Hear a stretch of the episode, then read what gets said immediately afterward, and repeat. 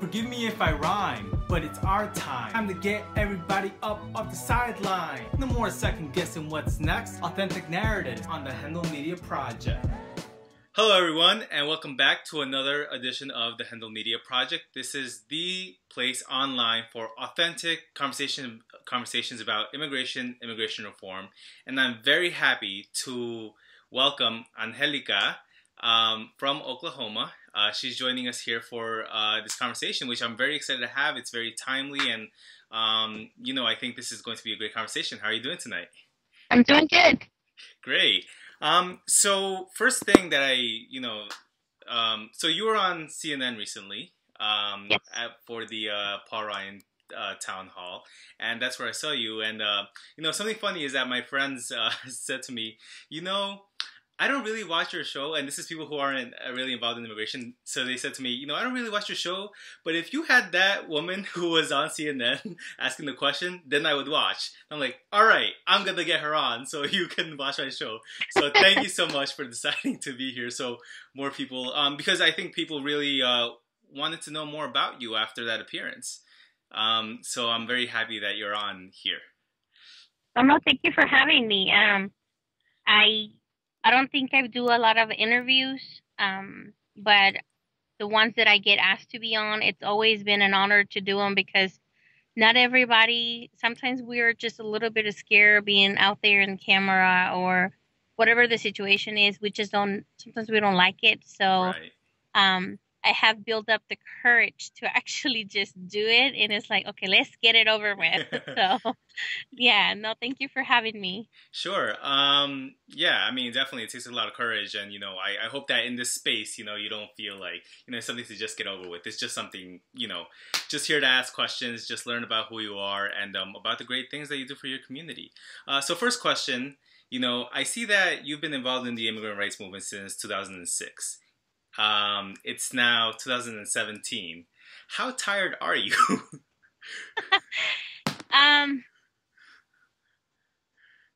physically, I think I still have a lot to go on. I still have the strength to wake up every morning, go to work, come back, and do all the work that I do after hours. Mhm. Um, emotionally, I'm getting tired. Um, I think that as I become more aware, I go out more out into the public. I do interviews like the one on CNN. Um, I don't read comments sometimes because I just don't want to have that negativity, especially because they're not in my shoes. And some of these people are so ignorant that don't even want to be in my shoes.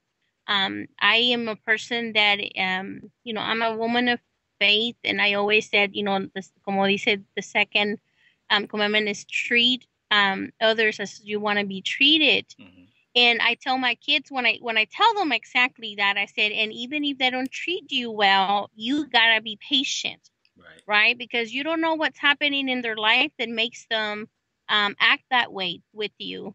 Um, so that's how I feel. Um, you know they're even if you were not a person of faith you want to treat others like you want to get treated. And mm-hmm. i think some people don't they don't go by those rules. They don't understand what that means. They're just so much ignorance and so much anger towards you know us immigrants in general not just Right. hispanic not just mexicans you know? Of course. just in general they have so much hate. So you know that's pretty much you know Yeah, no, exactly. And you know, for myself, um, so I read that you had started in 2006, and like in 2006, I was still in grad school and like just beginning wanting to, you know, work on immigration. So the fact that you've been working on this for 10, almost 10 years plus, and you know, with no signs of things really changing at this point. I mean, I just can imagine like just how exhausted you must be. Um, so I definitely want to commend you for continuing to uh, push and fight and um, you know e- even again just displaying the courage to go on national television um, after all this and to stand up and, and share your story that that takes a lot. I think it's very important that we do. Um, I think that I was in Washington D.C. for a whole week there, and um, before that, we were in a few meetings here in Oklahoma City, meeting with some of our representatives, and they, some of them that want to get involved in more in the Hispanic community, they're asking for us to share our stories. Mhm. Um, so when I was in Washington D.C., I met. Um, I was in the office of Senator Lankford, which he represents our district here, one of our senators here in Oklahoma, and um, you know he was getting, uh, he was in, in talks of finding out what the Bridge Act was. Right. If I wasn't in his office, I wouldn't find out that he wants to get more information on, the, on, on whether he wants to support it or not. So. Right I think it's very important for us that uh, you know that we are sharing our stories mm-hmm. definitely. So for me, having that opportunity to be in CNN, um, you know, when I was asked if I wanted to be, I was like, yeah, I would do whatever you want me to do because yeah. I was there. I was I was there with a purpose. We had an agenda. I was going to meet with congressmen. I was going to be meet with senators. We were there with a purpose. So. Mm-hmm um, whatever it took, I was going to do definitely. So share stories is what you know the main goal. We need to continue doing that. Yeah, and you know, so last week I had a, a young lady from, um, I, I think Nevada. She's from Nevada, and so she appeared and she said, you know, I'm deciding to share my story for the first time right now, um, in 2017 um, but she felt shame because she felt that, you know, like she had benefited from DACA and from all the people who came before her who really put in this work to um, to pass the legislation. And she said, you know, but now I feel, you know, like I need to speak out. I need to step out. So, what would you say to people like Stephanie who, um, you know, are just right now finding the courage and but say, you know, hey, you know, maybe, maybe it is too late for me to join, or maybe, maybe I don't know if this is the right time to step forward. What what advice would you give folks like that? I don't think that it's never too late to make a change, right? Or to decide to do something and make a change. We definitely um, need a lot more people. Um, I would never judge a person because they never got involved since the beginning. I didn't got involved Remember that the DREAM Act bill started in 2001 mm-hmm. in California. A lot of people don't know the difference between DACA and the DREAM Act bill. Of course, you know, they're still the living exactly, and a lot of people are not aware. They're still calling it the DREAM Act, but right. it's never too late to go out there and um, join organizations within your city or your state um, that can help you uh, understand what we what we're going through and where we need the help. Mm-hmm. Um, it doesn't matter whether you are volunteering with uh, an immigrant organization or you want to help maybe in something else, healthcare, um, you know, um, support Planned Parenthood or whoever you want to do. But it's never too late to mm-hmm. start helping and putting your your granito de arena, como decíamos, ¿no? Right. Um, so I would say, you know, if you're ready to join the fight, join the fight. Mm. Um, we are needing a lot more people now. We need to make calls. We need to organize. We need to do informational forums in our mm. city so our community is informed. So don't forget about what you could have done way before. Forget mm. about that. It's time that it's already passed. You're not going to gain it back. Move on and think about what you can accomplish and what you, you can help in, in, in your present and your future. So definitely, if that's what you feel right now, go out there and join an organization that is fighting for something that has meaning to you. Yes, and and I hope that in listening to your words, you know, people are inspired to you know step forward if they're you know feeling that lack of coverage um, at the moment. But so in doing so, I'd love to uh, learn about your origins in the immigrant rights movement and a little bit about your backstory, if you're willing to share that with us. So I come from Celaya, Guanajuato, Mexico. Okay. I always, I am very proud of my culture. I'm very proud, very proud of being Mexican. I'm not proud of my government, but I'm proud of being Mexican. Um, where La Cajeta comes from and Las Momias de Guanajuato, it's always been a legend. Um, I am, I've been in the United States for 21 um, and a half years now. Um, I'm a mother of four beautiful girls who I bring along yes, with me. Yes, beautiful. Your daughter's very beautiful. Yes, so I always bring them with me. Um, one of the things I want to tell you is that before 2006, I was not sharing my own personal story with my children. Mm-hmm. I was trying to keep them away from that suffering, from the struggle. Um, obviously, they didn't know I was undocumented. I was I didn't know what I was undocumented until I was 18, mm. and I still didn't comprehend what being undocumented was. I wanted to get a license. My dad told me you can't get one because you don't have papers, and I didn't know what that meant because I was already driving. Um, I started working. I was already making money, but in 2006, my daughter, my oldest daughter, was diagnosed with ADHD, and she needed a controlled substance, and I couldn't get it because I did not have a driver license or a valid ID to be able to get that medication. I had to struggle with family members who are citizens or who are legal permanent residents. Les tenía que pedir chichi, yeah. you know, and it was so hard that I couldn't even get my daughter's medication. Obviously, I would break down every time I would call them and ask them that it was that time of the month where I needed them to go with me to the pharmacy. And when we had our first immigrant movement here in Oklahoma, more than 15,000 people gathered at the state capitol yeah. on May 1st of 2006. And it's like, I have to do something. I cannot even the way I am. I was able to go back on my GED in 2005. Mm-hmm. I started college. I earned myself a full ride scholarship um, to one of the universities here in Oklahoma which I lost in 2008 because of the anti-immigrant bill in Oklahoma 1804. Okay. It wasn't that I lost it; they just didn't know how to read the law. Mm-hmm. So they were like, you know what, we're just going to be on the safe side, and we know you're already been in the program, you know, for three years, but unfortunately, we're going to have to cut you off because wow. we don't know how to take this new law. Mm-hmm. So they removed me from the scholarship program, which I didn't continue my studies. I was doing psychology degree and a nursing. Mm-hmm. Um, I tried to go back to school and finish that that last year that I had because I only need one more year to graduate, but I haven't been able to go back. Mm. Um, but when I reached out to the college, uh, the university, and they said, you know what? I think because you're undocumented, we don't. I don't think you can enroll.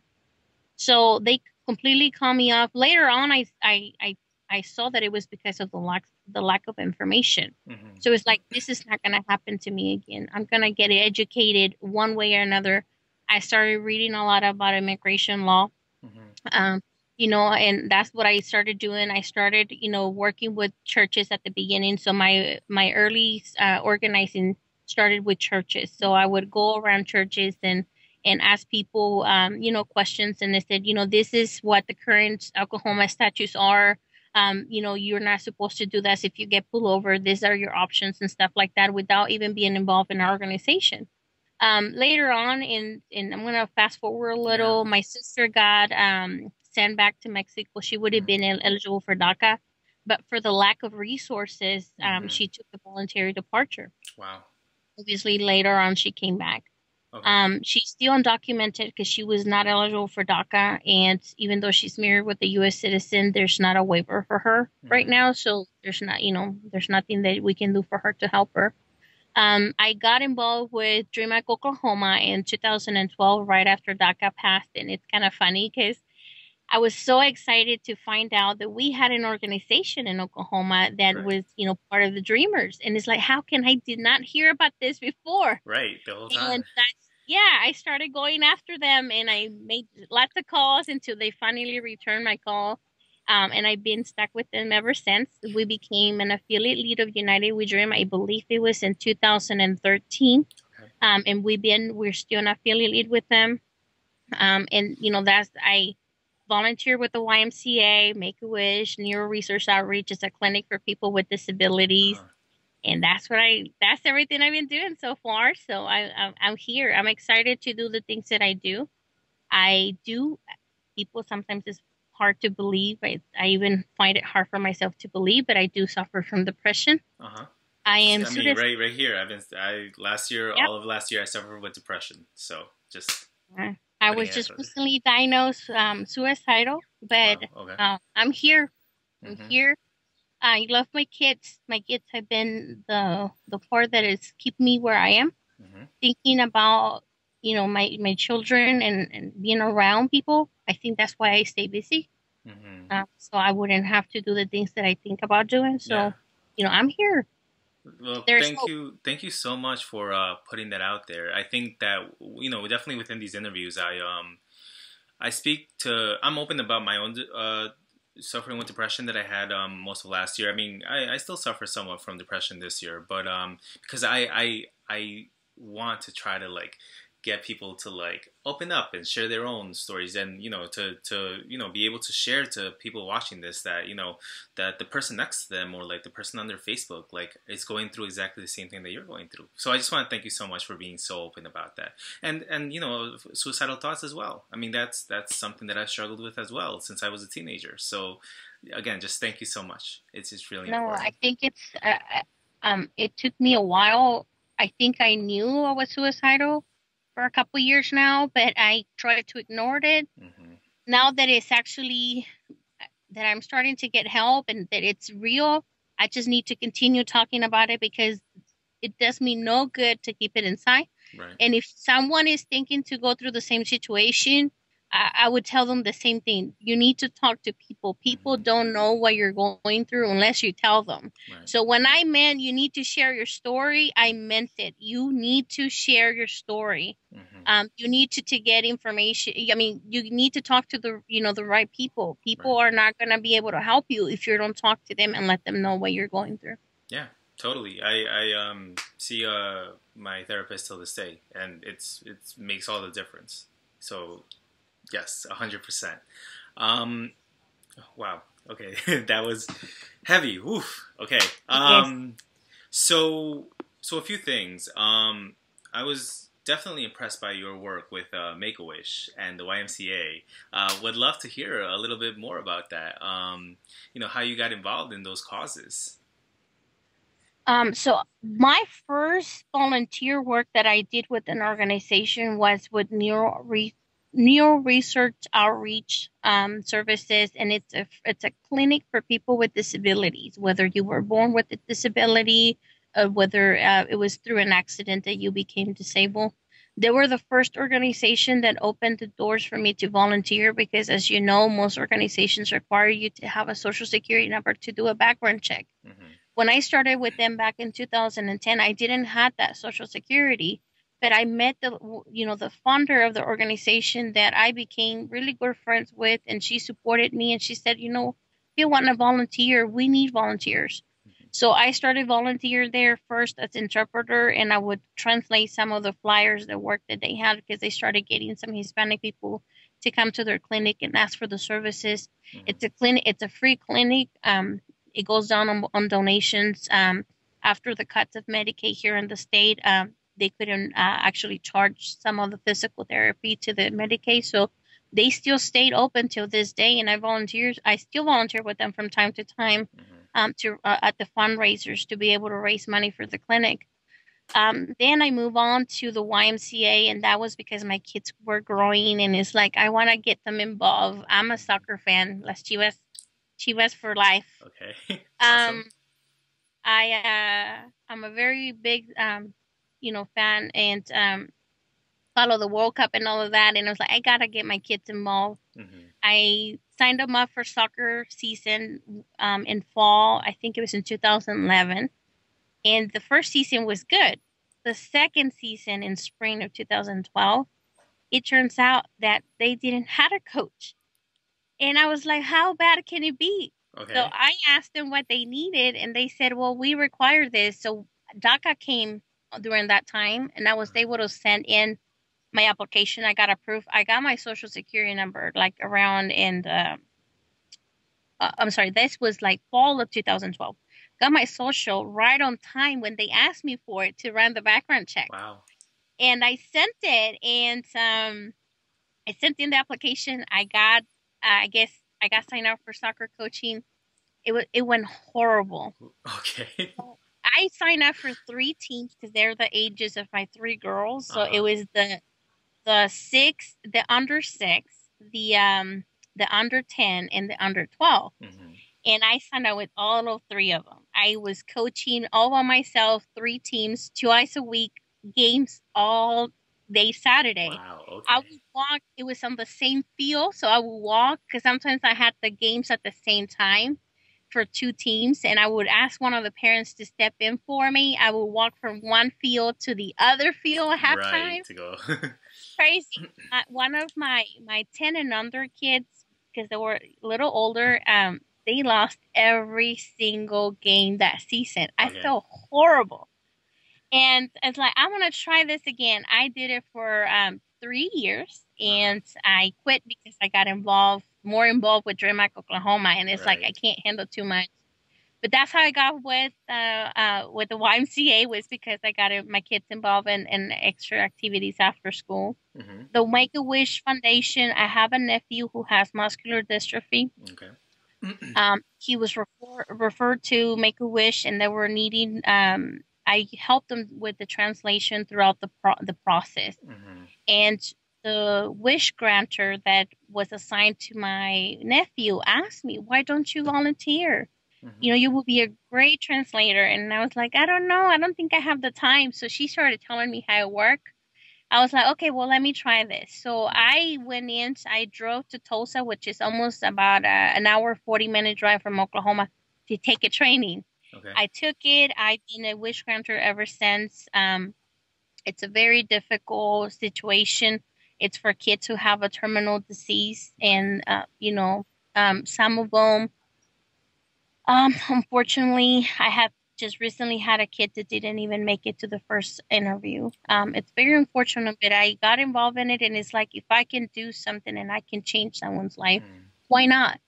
Um, you know, with the um, and then Dream Act Oklahoma, been since then. I here and here and there I've been around, but right. that's pretty much how I started volunteering. Is because there was something that I came across with these organizations that you know it just made me want to volunteer. Yeah, I mean, definitely. It sounds that from the Dream Act YMCA, um, the um, disabilities uh, organization, um, and Make a Wish, it's it's all come from a place of need. It's come come from a place of self empowerment. I see, or like being able to have a mechanism to like make a difference. Um, very commendable.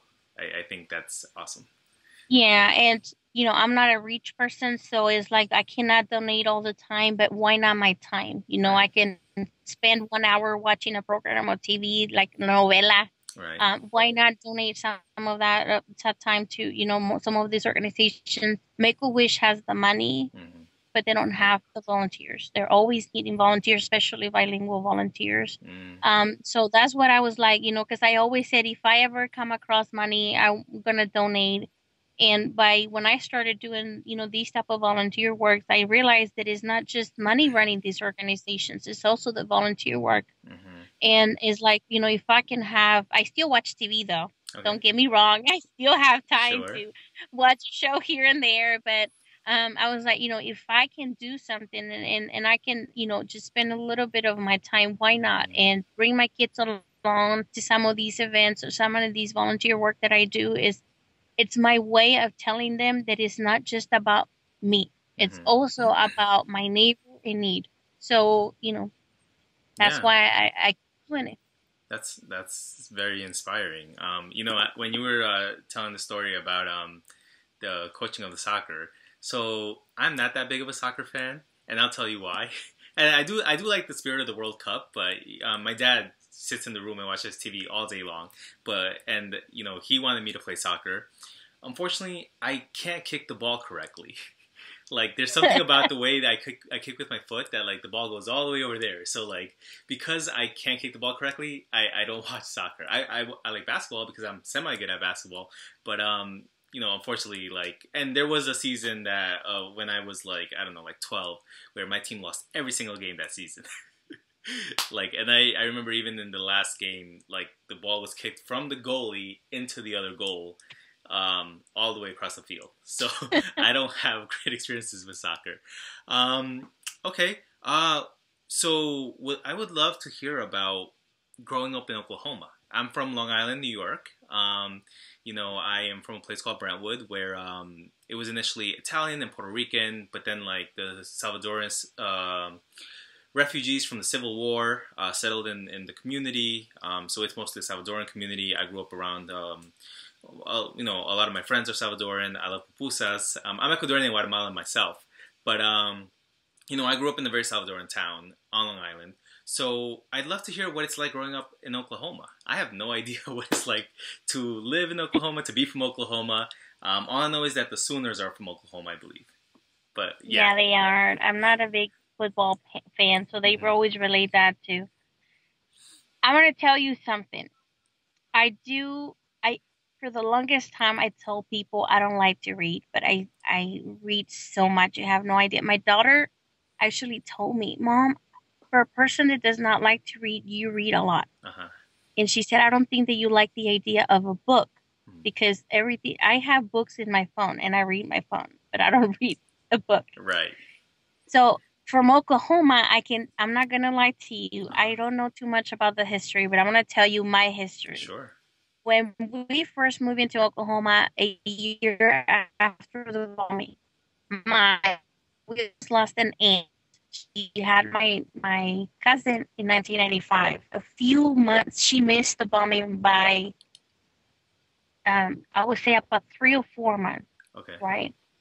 Um, coming to Oklahoma after the bombing, everybody was very, at least the people that we saw, they were nice people. They were, I guess, going through that whole, uh, you know, emergency disaster that had been the bombing. Um, people at that time were still healing. They were still, you know, they were very protective of the community.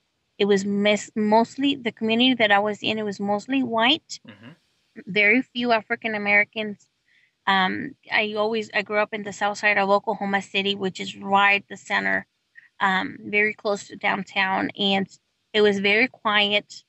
Um, I have family that lives in Chicago and Houston, some in California, and I've traveled to um, which is Texas and then in Illinois hmm a couple of times over the years, and I can tell you I am so happy to come back to Oklahoma. Okay. Oklahoma is a very small state. It's very quiet. I mean, still things still happen. Mhm. Um, but over the years, when especially after 2006, when we had La Marcha, Okay. um, a lot of conservatives realized the, the the community, the Hispanic community, the immigrant community was growing so much. hmm They became very racist, Mm, and wow. you know that's how they came out with the um, the 1804 bill, Mhm. which it was kind of similar to the S, SB 1070. 1070 from Arizona. Mhm.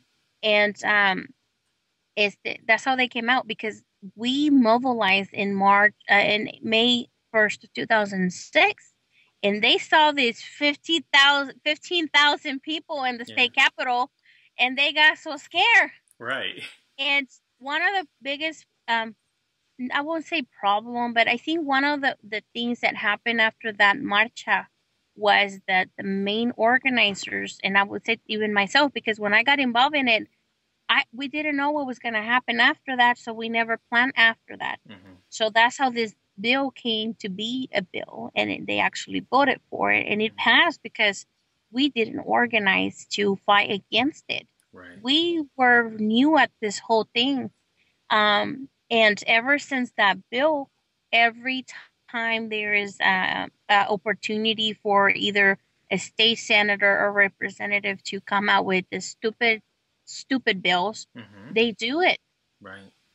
And um, right now, you know, thank God for the last year since 1804, they haven't actually been able to do anything. hmm they haven't been able to pass because 1804 was so bad back then. hmm People were actually moving out of Oklahoma, just like it happened in Arizona, Right. you know.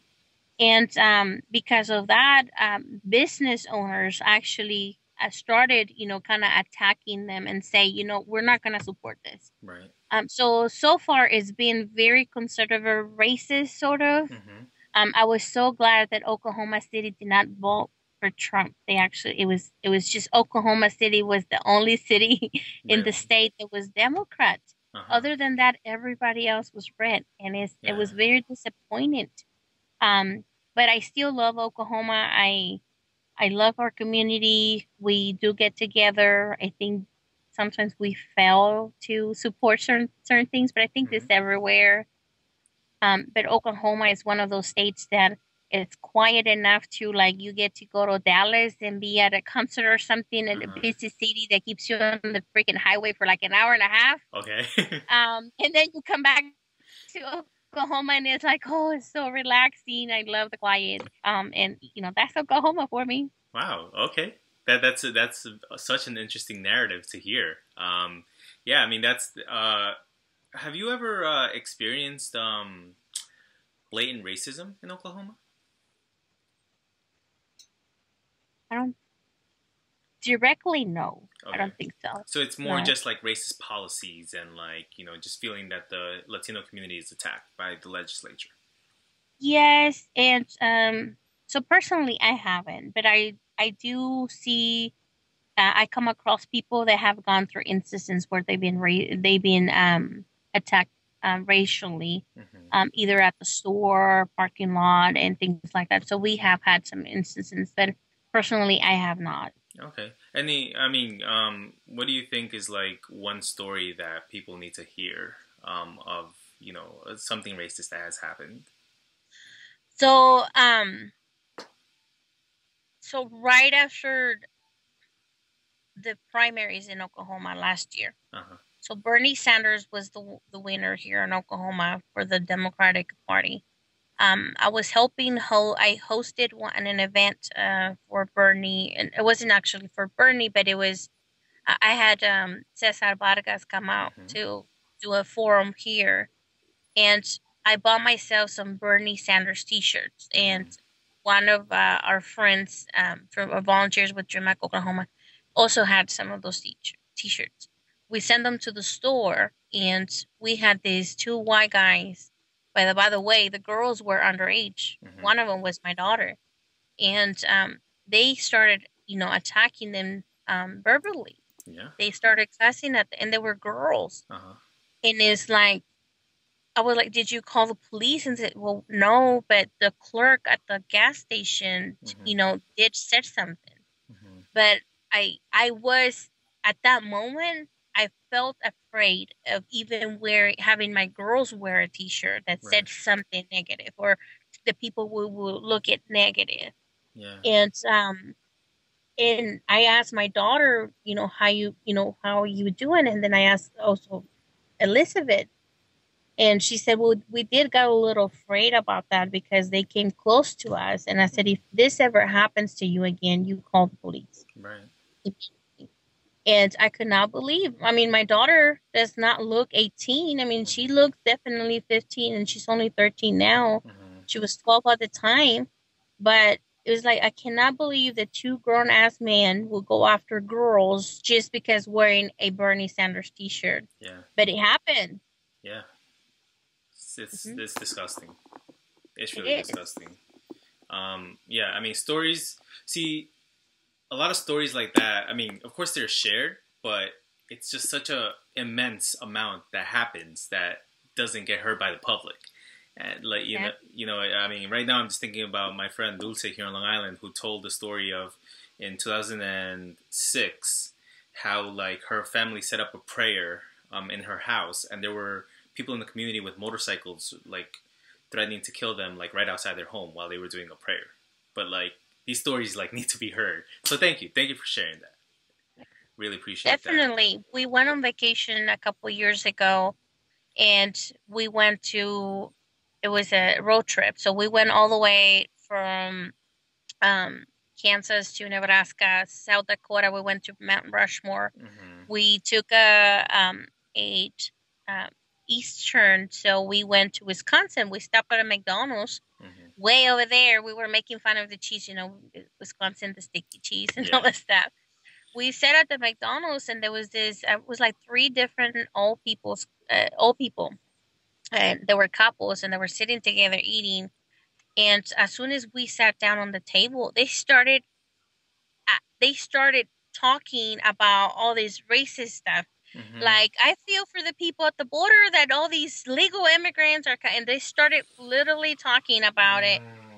And I have my youngest daughter is eight, and I had my kids with me, and they were listening to all this bullshit. And mm. it's like my daughter just told me straight out, and you said, "Are you listening to what they're saying?" And I was like, "Yes." And I told my kids, I was like, "They're just ignorant people," and I told them we're not gonna speak English, so just speak Spanish. Right. And my two little ones are, you know, have a little trouble with the Spanish, but uh-huh. they were uh-huh. trying, and we were just like mo- not mocking them, but it's like we're gonna talk Spanish. Right. If that pisses them off, that's their problem. And I was willing to, you know, stand up and say something to them, but we were, you know, we were so hungry, we were just eating.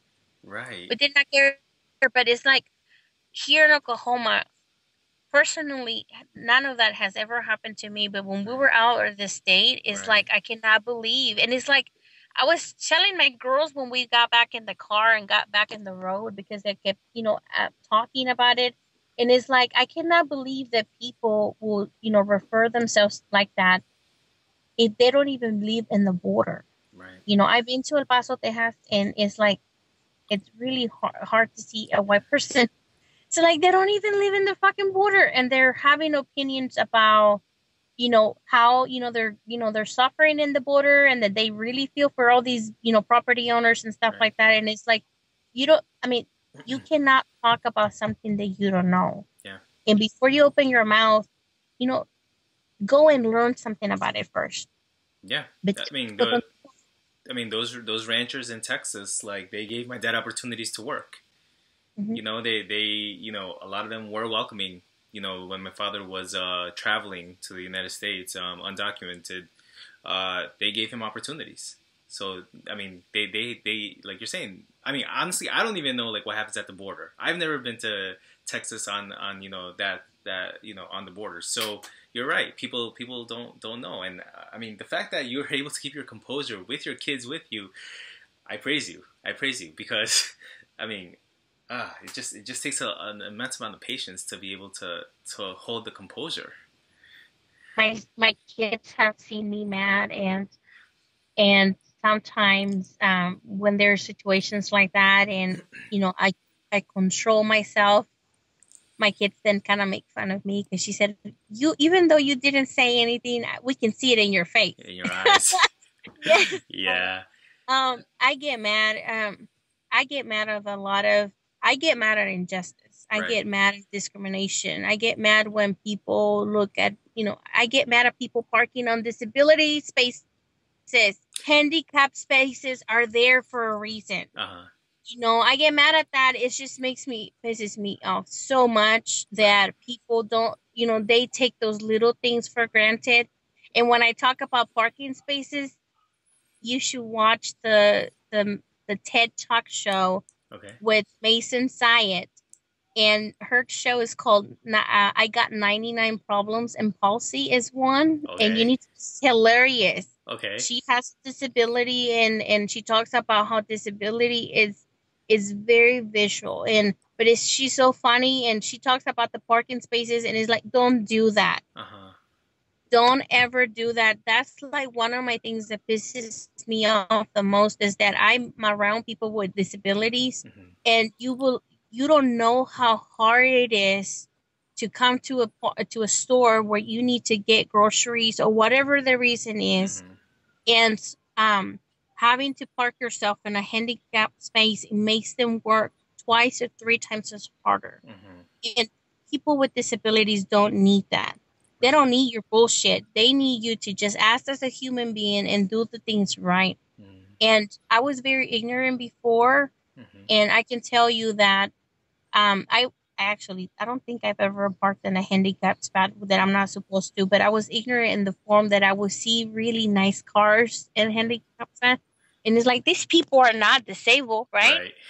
Well, no, I I have friends of mine that are disabled that drive very nice cars, uh-huh. but not because they have the money, because there's so much money put into them of modification so they can drive it. I have a right. friend who his van it was a five hundred dollar payment. His social his disability was six hundred dollars, mm-hmm.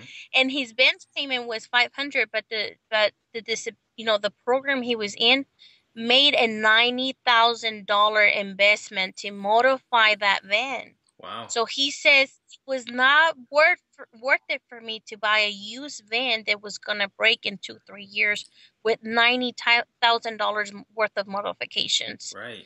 You know, so that's why they have you know good cars, not because they can't afford them, but because it's better than not having a car, and people drive nice cars. Yeah. So with disabilities, and they can drive them, you know, because they have all these modifications. So yeah you handicapped, don't do that. And it makes me mad. So yeah, no, don't do that. Don't take things for granted. Just walk off the extra calories that you ate with the and walk it off in the parking lot.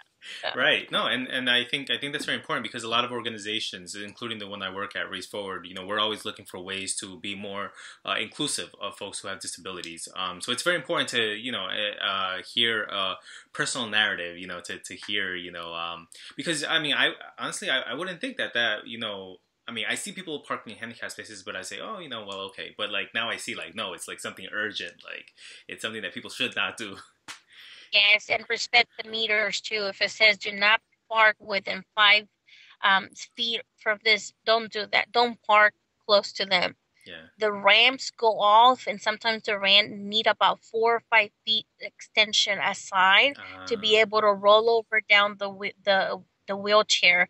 And you know that's why there's signs there specifically for that. And those are accommodations that they need not because they want to. Mm-hmm. i don't think that i would want to be in a wheelchair you know. Is sometimes it just it happens life happens. Mm-hmm. um whatever the situation was like i said whether they were born with it and they were used to or whether it was an accident that made them like that. But you know those things are there for a reason. And sometimes we are so ignorant about it. Like i said i used to be very ignorant. Mm-hmm. Like why do they need so much space you know um but i never thought about well the ramp comes under the van there's usually a ramp and it's automatically you open the door the ramp comes down and it needs to stand out you know as far as whatever the limit is because mm-hmm. that's how they roll over uh, roll out of the, the van so you know things like that that and like i said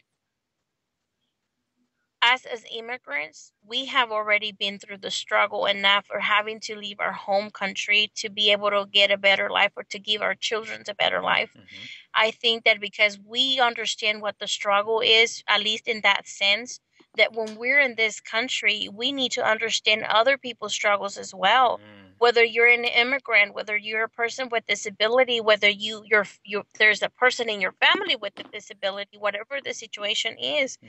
I think that as immigrants we you know we need to know you know the struggle of other people as well and not just judge it happens but i think that you know i try to i'm not i'm not an, an angel mm-hmm. definitely not i don't like people when they say oh you're so nice well believe me mm-hmm. sometimes i'm not i'm not but eyes. you know I have I have an issue with people. I, I have an issue sometimes accepting compliments because it's like, no, I I know I could be doing more and I mm. can't, and you know, or uh, sometimes I, I, I think about being a little bit selfish with my time and said, well, I'm not gonna do this today, right. and you know, I think about those things, and not everybody has that mind mindset, mm-hmm. and I I respect people's mindset. You know, I respect them, and they say, well, I you know, volunteering is not for me. Right. Um, and I respect that, but I said, you know, if you really want to make a change, sometimes the change have to, and it, we see it on images, and inspirational quotes, and all of that. The change has to start with us, right. with you, with me, and one little step at a time. So yeah, definitely when when we don't know something, we just need to look into it and before we open our mouth, yeah. basically. And like you're saying, los granitos everybody puts on their little granito and like then you you start building. Uh, yeah. Well okay you had mentioned wisconsin before and um, i think we have about 15 minutes left. See these interviews go so fast because there's always so much to talk yeah. about. Um, so for this interview i was watching the clip back um, of the town hall with paul ryan. And um, you know you had shared your you had shared that you know your name that you were a mom of four of three sorry three four i'm not sure uh, four. Four. Okay. And that um, you know, you you had DACA, and it was so interesting to see. He was just like, mm-hmm, yeah. And and so like he was like nodding along, and then you finished, and then he was like, well, you know, I, I you know I really hope that you know you're going to succeed in this country and I, I you know I, I really you know if you're wor- worried about the deportation force like you don't have to be worried and like but like you know so i was just watching him and I you know when the camera kept panning back to you, I I kept seeing you wanting to speak and wanting to say something. What was going through your mind as he was speaking? Oh my gosh, there wanted there was a lot of stuff going on. I don't remember everything that was going mm-hmm. through my mind. He was looking down, and I do want you know I want to just clarify a little bit because I know there was people out there that oh he didn't even look her in the eye. Mm-hmm. Um, I was down So where he was standing, he was looking directly at me, mm-hmm. but because I was, I'm sure, and then it was in the stage, definitely yeah. looked like he wasn't really paying attention. But even looking at him in the eye, I still didn't believe everything he told me when he said, "I should, you know, I do not think you should be deported." Mm-hmm why I think that is because he has had the opportunity to bring out the the immigration reform bill that was passed in 2003 in the Senate, mm-hmm. and he has not allowed it to continue in the House. Right. So he could have done something not just for me, but for everyone else that was going to benefit from that. Because mm-hmm. one of the the people think is very ignorant that they think that this is an amnesty, and it was not going to be an amnesty, even mm-hmm. with that immigration reform there was going to be an enforcement package attached to it mm-hmm. that a lot of people were not going to be eligible for it. So when he was looking at me, one of the things that I wanted to say so much and say it, say it I right here, it, right now. first of all, when he talked about I should not think to be deported, but in the next year, he because he said in the next twelve months that we're not going to talk about immigration is like, what do you mean that you're not going to talk about immigration in the next twelve months? Is that mean that I'm gonna come back in that because he only said I sh- you should not be deported. I don't think they should be mm-hmm. deported, and that the the immigration they talked about more about the border security within the next 12 months. Right. And it's like, so what does that mean? Am I gonna have to come back and ask you the same question in 12 months and ask you if I should get deported because you only so gave me a partial answer. Right. You went into the next year. So what's gonna happen in the next year? Is there something out there that is going to be in stake for us? Like, are you going to give us, at least as the dreamers, you know, like people with DACA, uh-huh. you know, a benefit? No, he didn't say that. He stopped and continued about turning around and looking at the other lady that had talked about from Arizona uh-huh. about her son being a police officer had been killed out of three time offender that he had been deported mm-hmm. before. And first of all, I felt at that moment, I felt like you know, I it felt used by CNN because it's like, how can you put me after a story like that? You know, she is a white lady with a Hispanic name, mm-hmm. with a son in a police department that was killed by a three-time offender, right? Mm-hmm.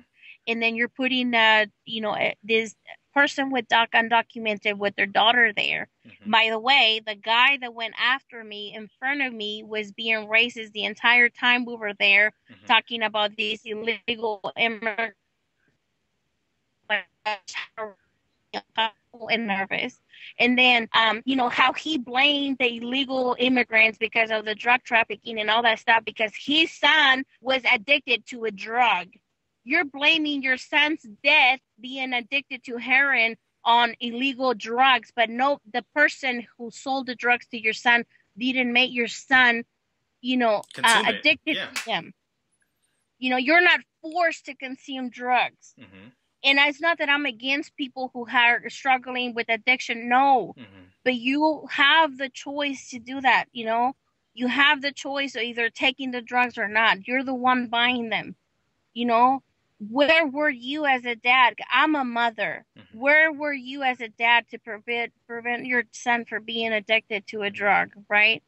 I know that as kids we you know, we reach to an age that we get to do the things, you know, we get to do whatever we want and we feel like we're adults and I understand that, but going before that going after that lady, yeah. going uh, before the guy that talked about bringing back the conversation to the illegal immigration and and and you know I feel like okay, you're you're talking about as being undocumented person, you know, connecting us with the crime. I am not a drug dealer. Uh, dealer. I am not a rapist. You know, my kids are, you know, U.S. citizens as well. They're not drug dealers and they're not rapists. We should not be ashamed of who we are. Paul Ryan went back to the whole we need to protect the border. We need mm-hmm. to do that. If you go into the ICE website, it talks about the border security has been so affected in the last uh, eight years that it says that they are 98% effective. Mm-hmm. So why do you need more border security mm-hmm. if your own organizations or your own agencies are saying that it's already been secure? Mm-hmm. There is already facts, actual facts that says that one out of every 10, I think, I, I don't remember exactly, but you know, the security at the border it's at the low time low there's right. you know they're apprehending a lot of more um, people coming into the country. So when he goes back to that issue, so that what does that mean? Am I coming back next year and ask you the same damn question to right. get protected for the next 12 months? One thing he failed to mention is DACA is out of his um, reach. Mm-hmm. DACA was an executive order signed by President Obama because we put pressure on him. Right. And you know that executive order could be gone with the you know a signature on a piece of paper what donald trump has been doing. So even if he said no i think you should not be deported well finish the damn question and answer what i asked you. But if you are already telling me that i should not get deported then tell me how are you going to help me with that? You hear that paul ryan? Do you hear that paul he, ryan yes, he's not giving me that security. He is a family person too. He uh-huh. has kids. You know, he's a family guy. So why why can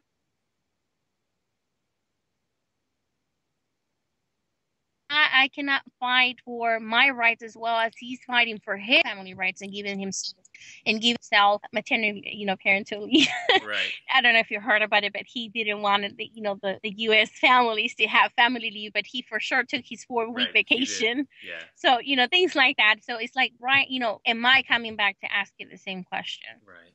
Because people a lot of what I was getting is like he didn't really answer the question, and he mm-hmm. did not. And I did not completely believe everything he said because he has had the opportunity to mm-hmm. bring back the immigration bill reform, the immigration reform bill that was passed by Senate, and he has not done it. And it was him to say, "Well, we're going to hear this bill."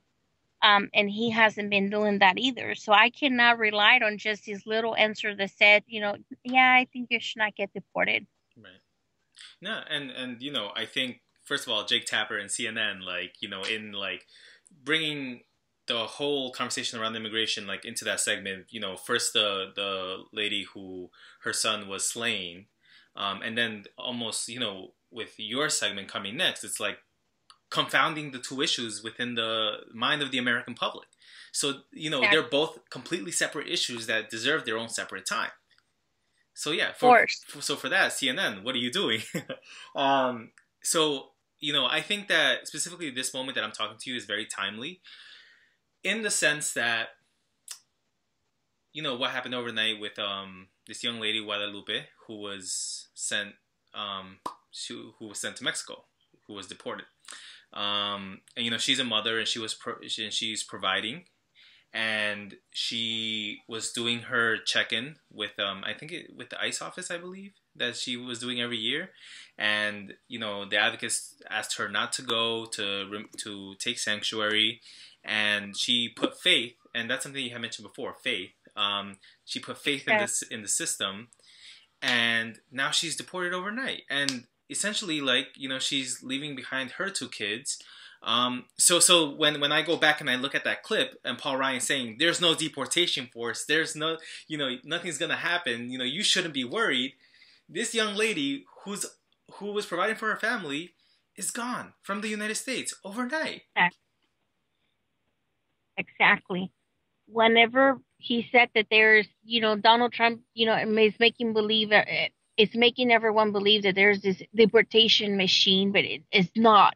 Well, yes, there is. If there was not a deportation machine, then how is it that pre- under President Obama they deported over four million people in these eight years? Mm-hmm. Now, I don't believe that Donald Trump can do the same amount of deport because he's talking about he used to say in his campaign that he would deport 3 million people a year. I don't mm-hmm. think that's doable. Right. But I do not believe that there's not a deportation uh, force. I am helping a, a, one of our volunteers here in Dream Oklahoma.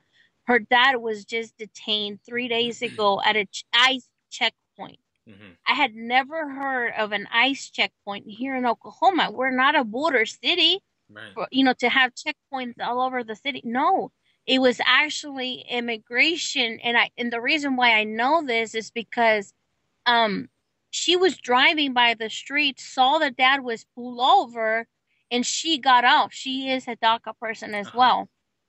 She got off to ask, and mm-hmm. I asked her. I said, "Are you sure it was ICE?" And she said, "Yes." Yes, because when I got up, uh, I got off on the car. She parked in like the little shopping center. She got off. She went out to see where her where her dad was, and she was talking to an actual ICE agent, and they Mm-hmm. told them that they were gonna take them in. So when you are looking at these things that are they are happening. They are happening. People are not crazy. People are not going delirious. It's not, oh no, it couldn't be ICE. It might have been the police. No, no. She was so sure it was ICE because they even told her that they were calling the county, uh, which is the sheriff, to come and pick him up, put it in the jail to put him in, in proceedings. And that's exactly what they did. So right now, uh, obviously, we hired an she hired an attorney and everything. So we're doing everything we can to do that but it is happening. People need to be aware that not, you know, don't believe everything, you know, either because sometimes people are just making up stuff, but it is happening and we need to make sure that we know our rights. You know, there is, um, there is statutes here in Oklahoma under the Oklahoma statute, uh, Title 21, and I don't remember the section, but there's like, it says that if you are pulled over driving without a license, it's not a cause for arrest. Mhm. It's cause for a fine. And it says if you cannot pay the fine, then it's a an arrest warrant should be issued. Mhm. What does that mean? If I'm pulled over and I don't have a driver license on me, I can just get the ticket. You know, the officer can give me the ticket, take me to the county, pay the ticket, and then release. Yeah. There's not a reason why I should get the uh, get should get arrested, but it's happening. People are Mhm. getting arrested for minor traffic violations and taken into the into custody just because they're driving without a license. Right. So whenever we hear that, we just need to be aware it is happening and we need to learn about our rights. So that way we can at least have a, a fighting chance of, you know, staying in the United States. And so, what would you say to Paul Ryan, given all that, given the fact you know what he said on that stage, and like what is actually happening? What would you say to him right now? I would tell Paul Ryan that I appreciate that he said and he believes that I should not be deported. And I think at least that part I can say that he was genuinely telling me that yes, I should not get deported. Uh-huh. But I would tell him and I would say, Paul Ryan, it is happening. The deportation machine that you talked about that it didn't assist, it is, it it it, it, it does exist and it is happening. People who have, you know, even a speeding ticket that I'm, I don't know if he's ever had a speeding ticket, but I'm pretty sure that almost everyone might already had a speeding ticket at one Yep. point in their lives. I've had So like three, people- four. Yeah, I have my I had had my my own share of speeding tickets too. Um, you know, it doesn't make me a criminal to have a speeding ticket. I mean, things happen. Sometimes you're running around to the doctor. So I would tell him it does not make us a criminal trying to make a life here in this in, in the United States, and and for sure, it definitely does not make us a criminal just because we're driving under the influence. I mean, not on the influence without a driver license. Under the influence, that's I, know that- I would say under the influence of the racist people. No, Right. that was a good one. Yeah. I would, I, I, you know, I work at an attorney's office, so I Mm. hear, I hear calls all the time. People getting pulled over, and obviously, one is uh, driving under the influence of alcohol. alcohol that is very common amongst Hispanic people. Yeah. Um, I was, you know, just like the lady talked about from Arizona losing a, a son because of a drunk driver that was a train time returner. You know, he was deported. I was also, um, and I was involved in a car wreck in 2008 that I'm alive just for the grace of God. And my daughter, would at the time was two months old, was alive, you know, was um, alive thanks to the fact that I didn't put the seatbelt on the car seat Mm. if she would have the guy struck our car right on the on the passenger side we were driving a chevy tahoe and i had my my husband had just locked my daughter between the both seats but it was it was very it was secure enough to where she was not going to move we were le- we were driving about three quarters of a mile from our home that's how far we were and this drunk guy, which he was 19, undocumented, no license, with three DUIs and three hit and runs. Mm. He was 19 years old and undocumented, and he struck us at almost 120 miles per hour. What? A hundred. Daughter.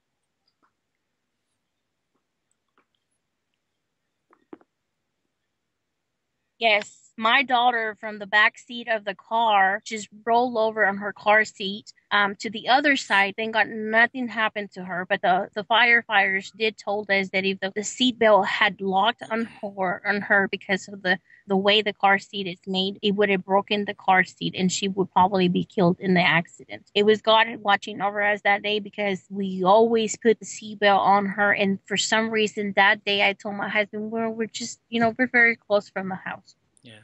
So having to have believed that experience with an undocumented no drive, it makes no difference. It would have been a U.S. citizen. And I don't judge people who are undocumented because of that. Right. Because I'm also undocumented and I don't drive like that. I always be careful. I'm a human being and you know, things do happen in life. And I'm not justifying them, but is as as immigrants, it happens to white people too. So Yeah. Paul Ryan should know better than that. You know that you have a family just like mine.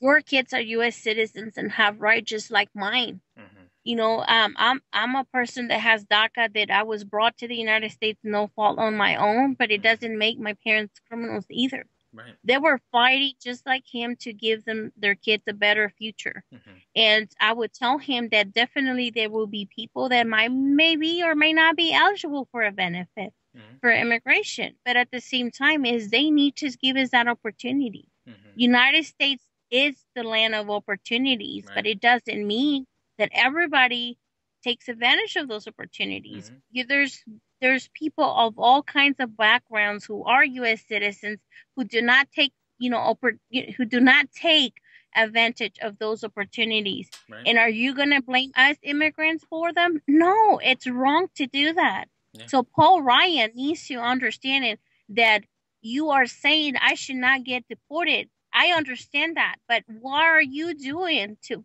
to fix that that problem? right. You're not because right now he's doing nothing. He's chilling. He's not doing anything. Exactly. He's waiting for his next break. That's what he is. Yeah. I mean, yeah.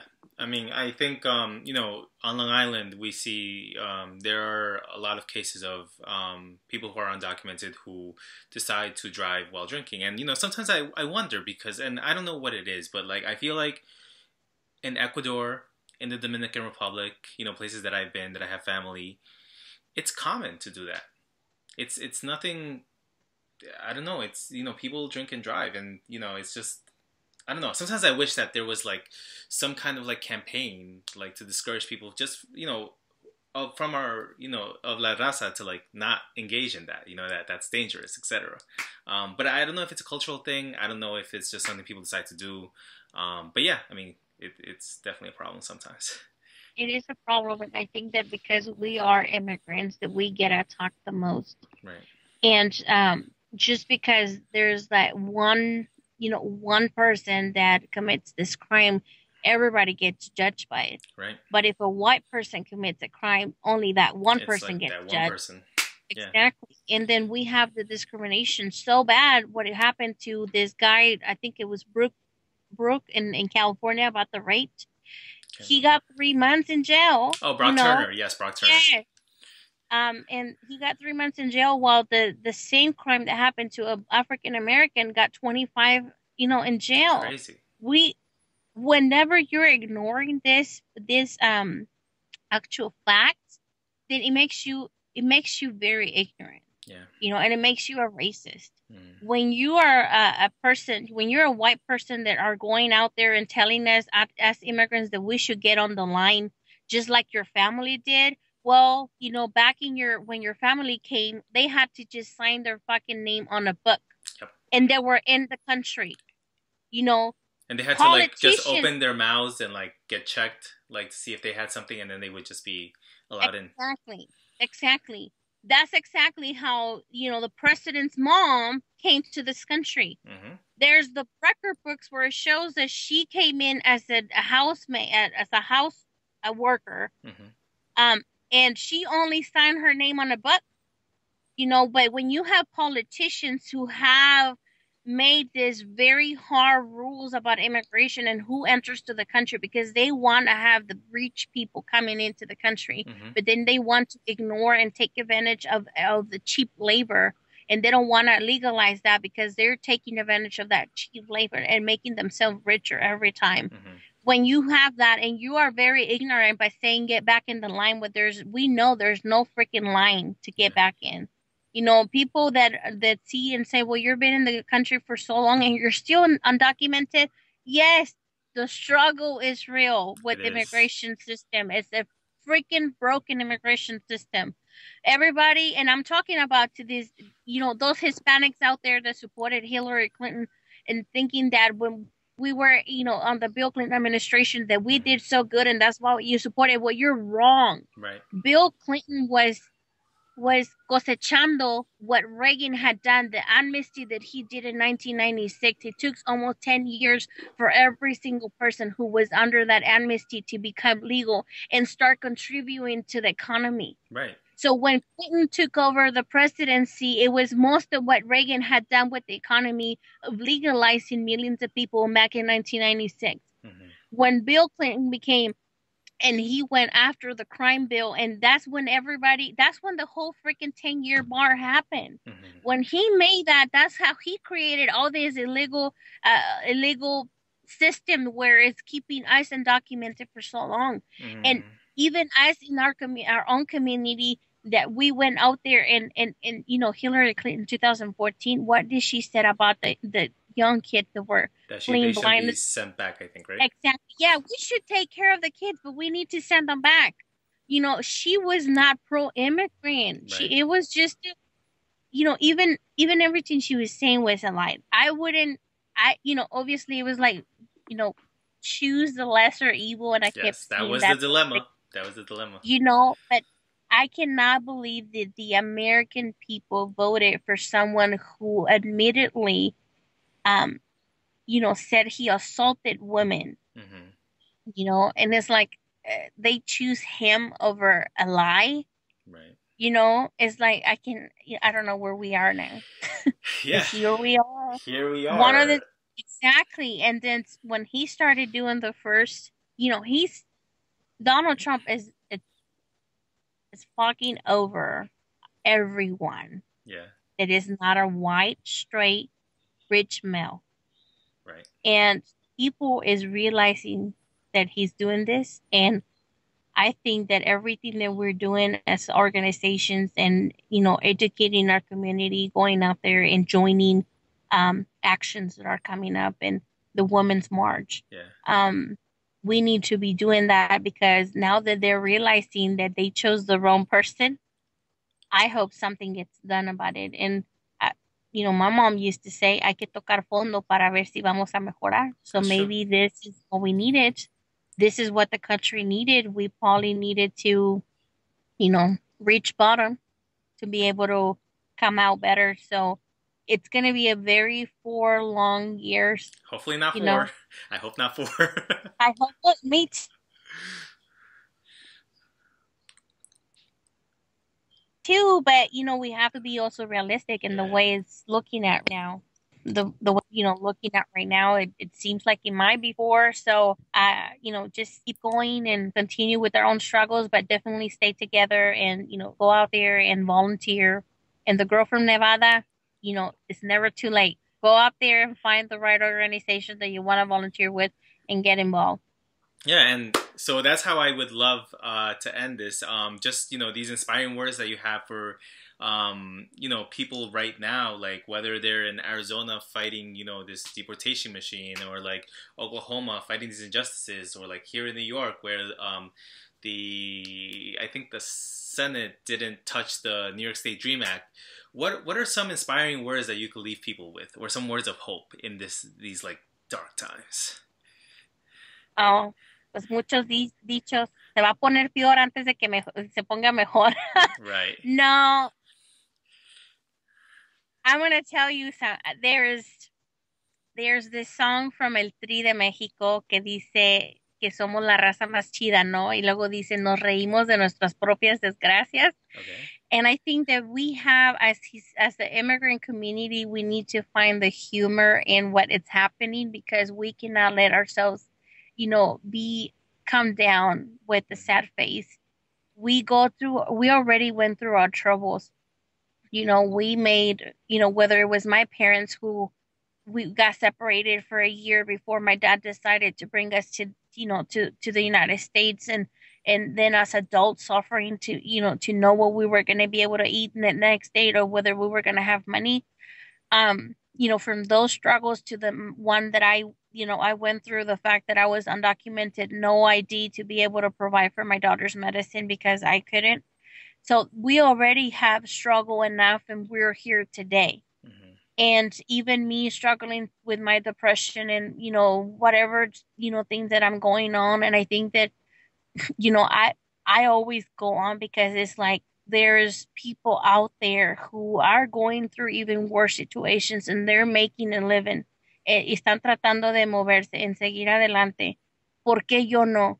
Right? Mm-hmm. So we this is a very hard moment in in in our lives right now that we are being under attack. Everyone is being under attack. Mm-hmm. Women's are being under attack um, you know, with their, their our reproductive system. is like, you know, I don't even know if I'm gonna have birth control next month. Right. That that is real. Okay. Mm-hmm. I don't even know if I'll have birth control. And I already have four kids. I don't think I want any more. Right. But that is real. You know, having African Americans being, you know, incarcerated at a very large rate um, immigrants committing suffering from deportations. So we are being under attack, and I think the best way we can do is stay together. Stay together, whether you believe in, in, in God, whether you're Catholic, Christian, whatever religion you are. If you're not even, if you don't even have a religion, it doesn't matter. Mm-hmm. Everyone is under attack right now, but this new administration, and I think that the bet we are stronger together and that's what I want to tell people right now. And I, you know, I we want to end up with that with that sentimiento. We are stronger together. And the reason why we are under attack is because we are becoming more aware of our situations and we are actually going out there and fighting for our rights. And, and the politicians, these corporations that are running our country, they don't like that. They don't like us to be on, on uh, to be educated. There's um, and I don't know it all by memory. I know so many things, but sometimes when I'm trying to say them, I, I forget. Totally. Pero hay un hay una quote que me gusta de César Chávez, mm-hmm. and not the president, okay? Yeah.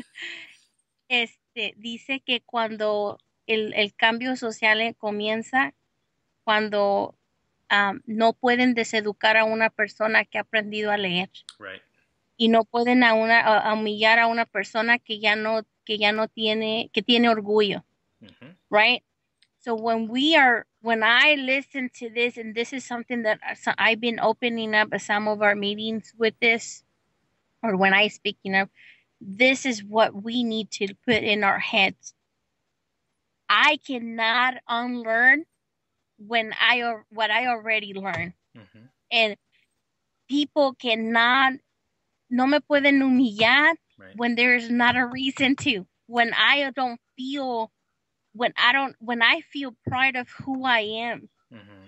You need to share your story and you need to be proud of who you are when you're coming and when you come where you come from. Mm-hmm. The the struggles that our country goes through is not our fault. It's the freaking government and it sucks Right. But just because of that, they can't blame what the government does. Tanto que se quejaban del presidente Peña Nieto, que, un, que era un estúpido incompetente, que sabe qué tanto. Right. ¿Dónde está Estados Unidos ahorita? Yep. Les tocó uno peor. Eso les pasa por andarnos uh, criticar. Right. Ahora no es, se trata de echarlo en cara, pero se trata de, de decir eso. Estamos, somos, la, la unidad hace la fuerza and we are stronger together. Yeah. Keep that in mind, and people need to get together. If you, there's so many volunteer opportunities within organizations in your state. I think that the one that is making us stronger are the immigrant organizations and the ACLU because are the one they're the ones who are putting all these lawsuits against him. Right. So we need to know what we can do, and we don't have the money. We don't have the money, pero tenemos el tiempo. Yeah, totally. And uh, yeah, I mean, so you know, if people have questions or they have so you know, can, can, is there somewhere that they can reach you where you know if they have just some questions or you know uh, regarding resources or organizations that you can perhaps point them to? What would be the best way for them to reach you? Definitely. I mean, United We Dream is the largest, the lar- largest uh, immigrant youth organization, and it, it has about 26 different affiliates. Oklahoma is one of them. So, uh, you know, I would say you want to reach out to maybe an immigrant organization within your city or your state. You know, reach out to unitedwedream.org mm-hmm. um, and then just type in your state, you know, go to affiliate, you know, locations in your city, and then it would zip code and it will show you which one is closest to you. Um, there's organizations, obviously the ACLU national, and then they have one in each state. Um, reach out to them. If you want to reach out to me personally, find me on Facebook. Okay. You know, Angelica Villalobos, I'm there. Um, I can share my phone if you want. I mean, if you need to talk to yeah. someone, we can do that as well. If you want to reach out to me, then reach out to me. Um, I would encourage everyone to start sharing their stories, mm. write them down, send them to your congressman. Um, you know, let them know what's going on. Definitely participate in city in city meetings, like the city council meetings, um, because we also got to start at a lower, you know, at the lower level. We need mm-hmm. to start our city council, move on into our state representatives, and so on, because federal, even the federal law only goes to a certain, you know, to a certain point. Right. Most of the anti-immigrant bills are happening within our states and our cities. Mm-hmm. So because of that, that means we need to pay more attention to our states and our cities. Um, you know, people only most of the time only go out and vote like for every four years for president, but that's right. not how it works. You want a real, you know, you want to see real change, then elect the right people in the state. Um, so you know, definitely you reach out to those organizations within the city. Well, Angelica, thank you so much. You know, I'm very happy that I was able to bring you from CNN to my show. Um, you know, yeah, I mean, I, you know, the, the reason why I initially started the show was um, last year when there were the rumors of the deportation raids flying around social media. And I was like, so many people are talking to each other through social media. There's so many statuses, there's so many posts. But what if I could take those posts and statuses and like actually bring the people here to talk about them, um, to be able to hear their voices, to be able to send inspiring messages, to be able to report newsworthy things. Um, so I'm very happy I was able to, you know, get you to come here. Well, thank you for the invitation again. It, like I said, it's it's an honor to be at this type of, uh, you know, presentations and this type of engagements because um, like I said, not everyone is willing to or doesn't I mean, I don't think it's the courage, mm-hmm. to be honest. I think it's more of self conscience. You know, like you know, I don't want to have the rejection. You, we are not rejecting anyone. Right. You know, you know, put your story out there. People would definitely ch- have a change in mind when they listen to a story like yours, like mine, um, because we struggle. And like I said, they don't know your story unless you tell them. If mm-hmm. you want people to know what you go through, and understand why you're here, then let them know. Mm-hmm. So definitely thank you so much for that opportunity. Yeah, thank you.